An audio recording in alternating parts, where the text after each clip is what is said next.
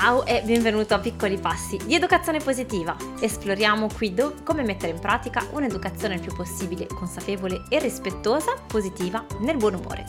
Sono Clio, mamma di due bambini, passato in azienda, oggi consulente genitoriale, fondatrice del Summit per l'educazione positiva, coach e creatrice del percorso online per genitori Tempo per crescere. Sono super felice di ritrovarti in un appuntamento straordinario di questa settimana um, in occasione dell'apertura delle iscrizioni a Tempo per crescere e tra l'altro uh, in preparazione del prossimissimo ormai uh, Summit, quinta edizione del Summit per l'educazione positiva. Non vedo l'ora di svelarti tutti i dettagli um, vorrei cogliere queste occasioni importantissime per, um, per darti, ho fatto una diretta uh, sul, gruppo, sul gruppo Facebook di Parents Smile and Grow, legata per rispondere un po' alle domande uh, che in tanti si fanno giustamente, che mi sono fatta anch'io all'epoca, quanto, uh, quanto è necessario, quanto è importante investire tempo e denaro in percorsi di sostegno alla genitorialità. A cosa mi servono? Fino a, a poco tempo fa non esistevano, um, comunque siamo cresciuti in qualche modo lo stesso. È solo un vezzo, è solo una moda, è una cosa in più o è davvero una cosa che uh, mi serve? Approfondiamo tutto questo, ho approfondito tutto questo um, quindi ti lascio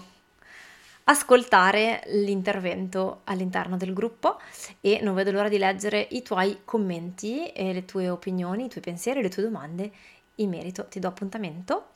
all'interno di Tempo per Crescere naturalmente per fare questo percorso insieme e eh, poi a giovedì con l'appuntamento regolare del podcast. A presto! Ben ritrovati, spero che abbiate passato un buon weekend, eh, non so chi... Eh, riuscirà a partecipare in diretta perché oggi so essere giorno di chiusura scuole, quindi sempre, sempre complicato agganciare i propri impegni con gli impegni della scuola, mi tolgo gli occhiali così non c'è il riflesso blu um, e, e, con gli impegni di tutti, quindi approfitto del fatto che poi ritroverai la diretta sulla pagina. E eh, sarò presente tutti i giorni questa settimana fino a giovedì alle 14 per um, poter rispondere alle tue domande eh, in merito al percorso che abbiamo fatto la settimana scorsa, al, la, al percorso che, eh, le cui iscrizioni si aprono questa settimana, tempo per crescere, eh, fino a giovedì sera. Eh, quindi qualunque domanda, curiosità, dubbio, commento, obiezione, freno mandamelo nei commenti, mandamelo per email, sono qui apposta per rispondere e darti modo uh, di prendere la tua decisione con tutte le informazioni possibili, con, uh, insomma, avendo un contesto uh, decisionale ottimale per fare la scelta che ti appartiene di più, che, eh, che sia più efficace per te. Allora, inizio con il rispondere a, um, alle domande più, così, più frequenti. E in particolare, anche personalmente, quando anni fa si è trattato di iniziare a,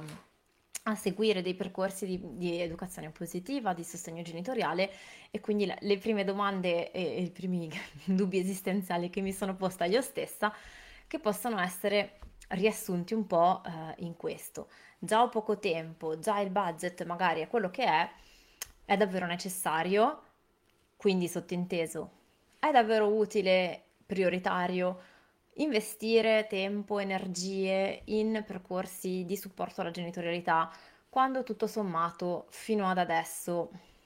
si è sempre fatto diversamente. Eh, I miei genitori, i miei nonni, i nostri zii se la sono sempre cavata, tutto sommato siamo venuti su bene lo stesso. Riassunto, riassunto. Um, non è un po', non basta in qualche modo barcamenarsi per poi pian piano trovare la migliore soluzione a, ai problemi? E questa è una grande domanda ed è un grande dibattito. Adesso vi, ti spiego, vi spiego perché. Um, perché trovo che sia un grande dibattito. Perché da un, la- da un lato, e eh, tra l'altro questa settimana ci saranno dei, pubblicherò dei contenuti in merito, ci ho passato tutta la mattina a riflettere, perché l'obiettivo finale qual è? L'obiettivo finale è quello, come abbiamo già visto, no? di coltivare questa relazione solida, complice con i nostri bambini in modo che possiamo far loro da guida, in modo che possiamo capire eh, i loro bisogni e rispondere di conseguenza per eh, insegnar loro, trasmettere loro delle competenze poi, e dei valori che poi gli permetteranno di vivere bene, in equilibrio, eh, in serenità nella vita quando saranno più grandi. E quindi nel frattempo, magari se possibile, eh, riuscire anche a goderci un minimo il tempo insieme, sviluppare no, quella relazione armoniosa per cui ehm, comunque manteniamo delle regole importanti, comunque eh, trasmettiamo anche no, che ci si comporta in un modo e non in un altro, ma senza però dover neanche finire a passare le giornate e il tempo a urlarci addosso, in mezzo alla tensione, a litigare perché non mi ascolti, perché non mi ascolta, perché faccio così, perché nah, e non mi sento, mi sento in colpa perché urlo tutto il tempo. Aiuto! Come si fa? E poi ci sono tante 8000 cose da fare, quindi come faccio a mettere in equilibrio tutto questo? Quindi questo è un po' l'obiettivo finale che noi ci eh, portiamo, insomma, cerchiamo di, di, di, di, lavorare verso questo obiettivo ed era tutto la, il percorso che eh, avete, visto la settimana scorsa, che è ancora disponibile. Eh, suggava dei suggerimenti, no? De- cioè degli, degli strumenti educativi in quest'ottica, cioè come fare per mantenere questi due grandi paletti in equilibrio, la complicità, l'empatia con i miei bambini e contemporaneamente la fermezza su alcuni eh, punti importanti. E abbiamo visto che um, per riuscire a, farti, a farci ascoltare dai nostri bambini,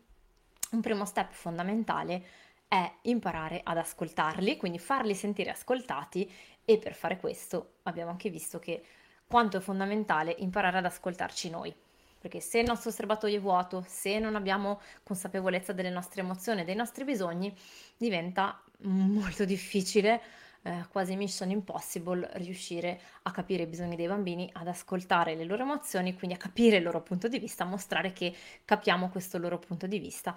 E, e quindi creare no, questa base solida per cui il bambino si senta contemporaneamente protetto al sicuro e in, in, e quindi anche tutto l'aspetto della comprensione delle sue emozioni e contemporaneamente um, possa partire da questa base per andare all'esplorazione libera del mondo, no? E c'è questo, eh, questo doppio movimento. Benissimo, quindi già questa è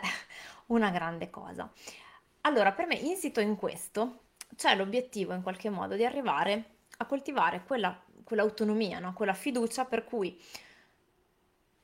imparo ad ascoltarmi, imparo a capire quali sono le cose importanti, imparo a capire quali sono i miei bisogni, quali sono i bisogni dei miei bambini, quali sono i miei valori, quali sono le priorità e quindi come fare su questa base a scegliere quali sono le regole importanti su cui voglio restare ferma e contemporaneamente mostrare questa fermezza, eh, questa complicità, scusate, e questa comprensione del, della vita dei miei, del punto di vista del mondo interiore dei miei bambini. Per cui avere un approccio in cui devi assolutamente ascoltare l'esperto, devi assolutamente seguire quello che ti dico io o chiunque altro um, e formarti al metodo X, al metodo Y, alla disciplina così, alla disciplina così, all'educazione Y eh, e Y, lo trovo pericoloso perché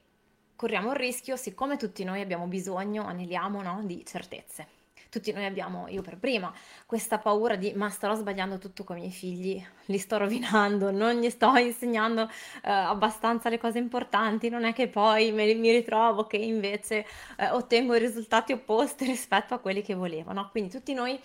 aneliamo un po' ad avere queste risposte, queste certezze, per cui possiamo sentirci tranquilli e dire, uh, so, mi hanno detto che faccio così, sono sicura che eh, se seguo questa via, se faccio così e così e cos'ha, eh, tra 10-15 anni i miei figli saranno così, ah, meno male, a posto. Purtroppo questa cosa non è realmente possibile. Abbiamo come dati, ad oggi naturalmente, le cose tra 20 anni potrebbero essere diverse, ma comunque ad oggi abbiamo delle indicazioni di massima entro certi limiti ovviamente dove non siamo nell'abuso, non siamo nella negligenza, non siamo nella violenza, abbiamo delle indicazioni che ci dicono questi sono i comportamenti genitoriali o educativi che ti permettono di, eh, come dire, minimizzare i rischi, massimizzare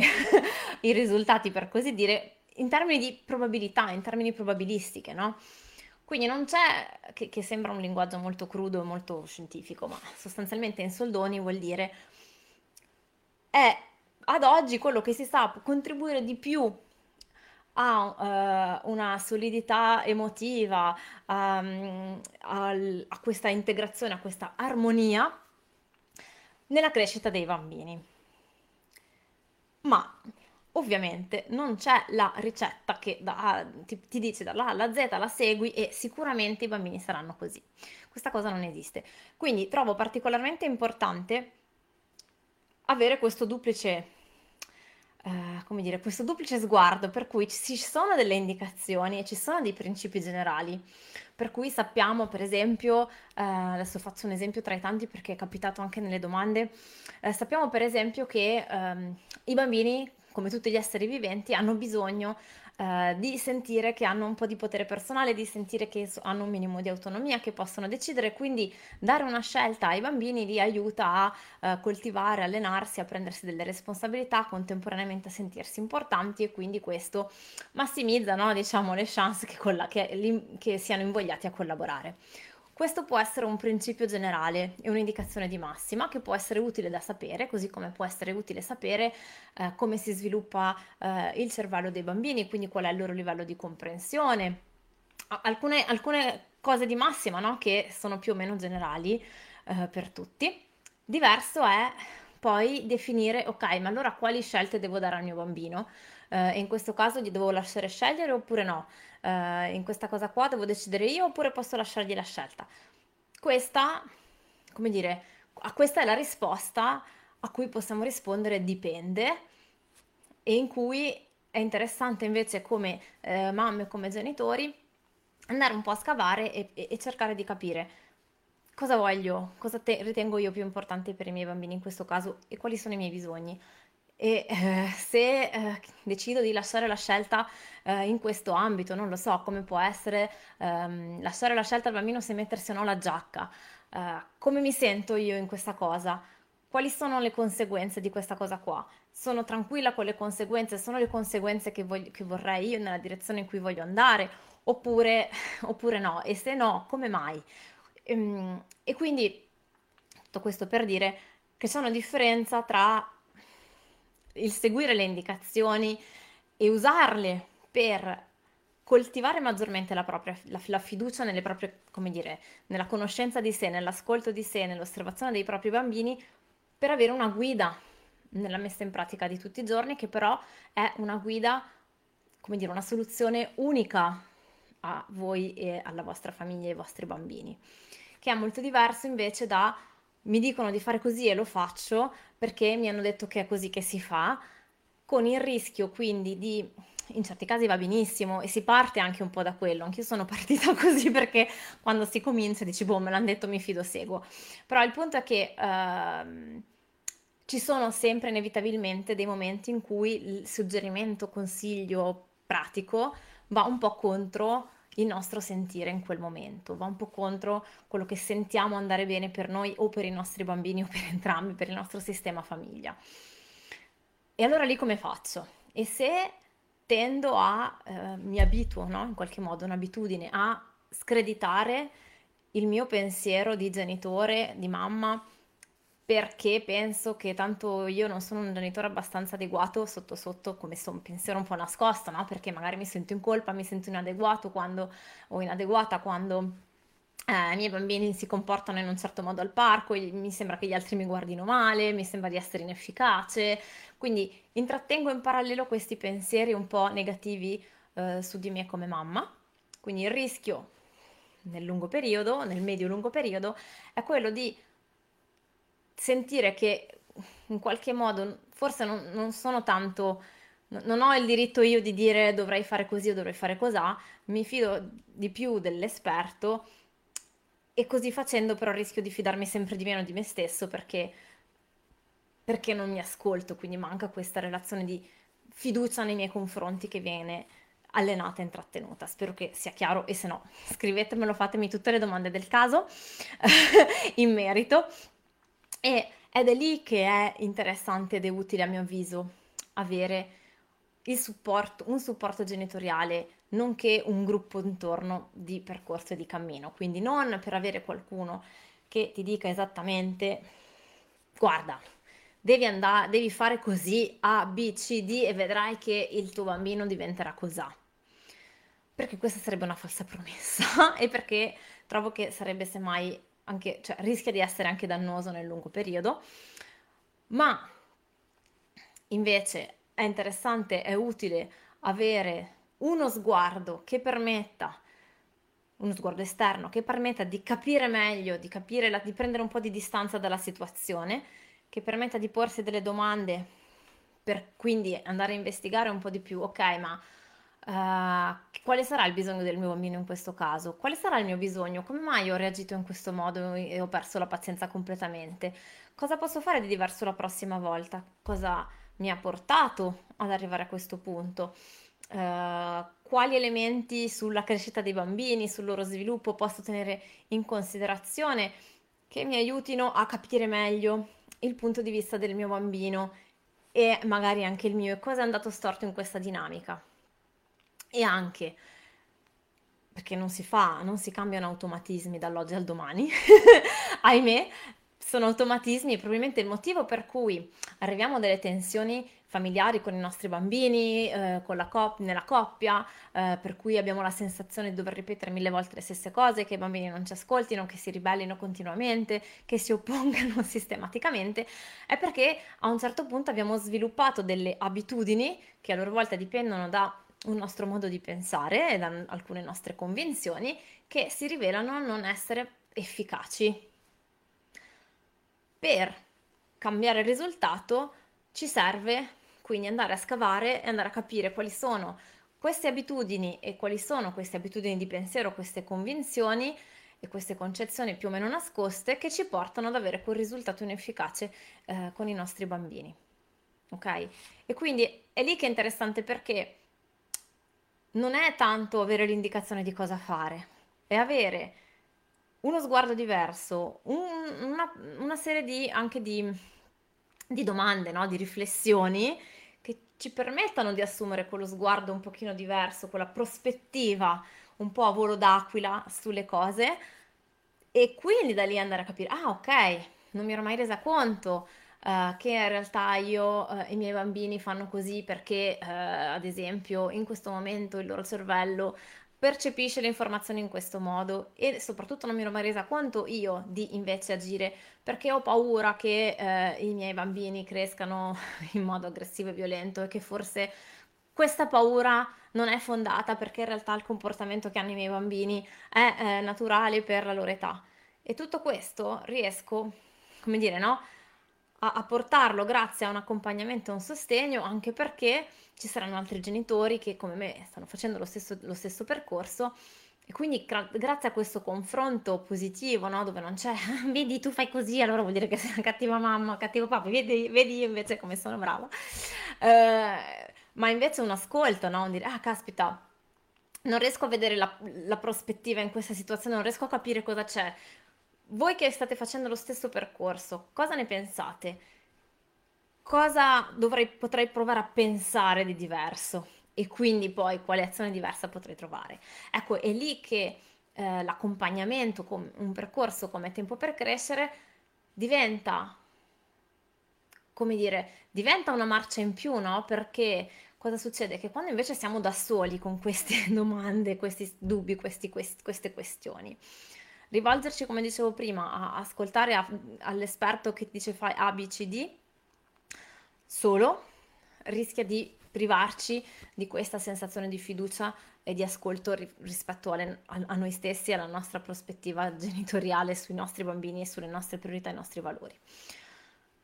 Non fare niente o comunque continuare come si è sempre fatto e aspettare che magari crescendo le cose cambino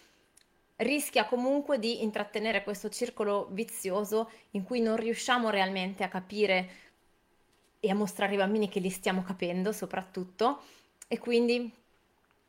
di allontanarci o, e o di eh, intrattenere no, questo pensiero di eh, inadeguatezza rispetto, nostra rispetto alla, alla situazione con i nostri bambini.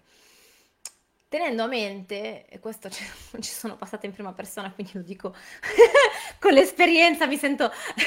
ah, come i vecchietti ai miei tempi, ecco, se avessi saputo. No, ma um, è la, come dire,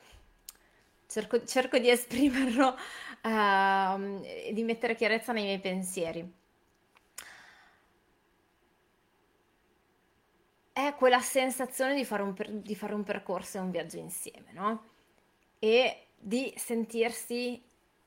come dire, parte di qualcosa, ascoltati da qualcun altro. È per sentirsi in cammino, per sentirsi in movimento, per sentirsi anche proattivi rispetto a una situazione che ci fa stare male e che soprattutto ha delle ripercussioni su tutti gli aspetti della nostra vita, perché quando viviamo costantemente questa sensazione di tensione a casa, di cose che, che fatica, ma com'è possibile che non ci riesco, ma perché non mi ascoltano? E poi, ma che mamma sono, che urlo, che perdo la pazienza, che non riesco a capire i miei bambini, ma come mai si comporta così? Questo, questo, pensiero pervade anche tutti gli altri ambiti della nostra vita, che siano professionali, che siano privati, quando ci sono le discussioni con il partner o con l'altro genitore, perché magari non siamo completamente in fase, perché non ci sentiamo noi capite, magari nei nostri dubbi, nei nostri questionamenti um, e anche nostre, così, nel nostro istinto di seguire una certa strada anziché un'altra, uh, sul lavoro perché magari facciamo fatica a conciliare i due aspetti in primis e quindi ci sembra di correre da tutte le parti scoperti di essere inefficaci da una parte e dall'altra,